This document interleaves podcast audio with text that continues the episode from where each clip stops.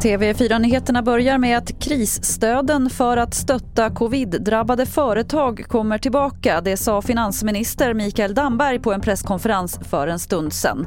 Flera krisstöd har dragits tillbaka under hösten men nu är det flera branscher som känner av pandemin igen. Mikael Damberg. Det står klart att pandemins skadeverkningar fortsatt kommer att påverka svenska företag och att de här förslagen får företag större möjligheter till anstånd och likviditetsstöd.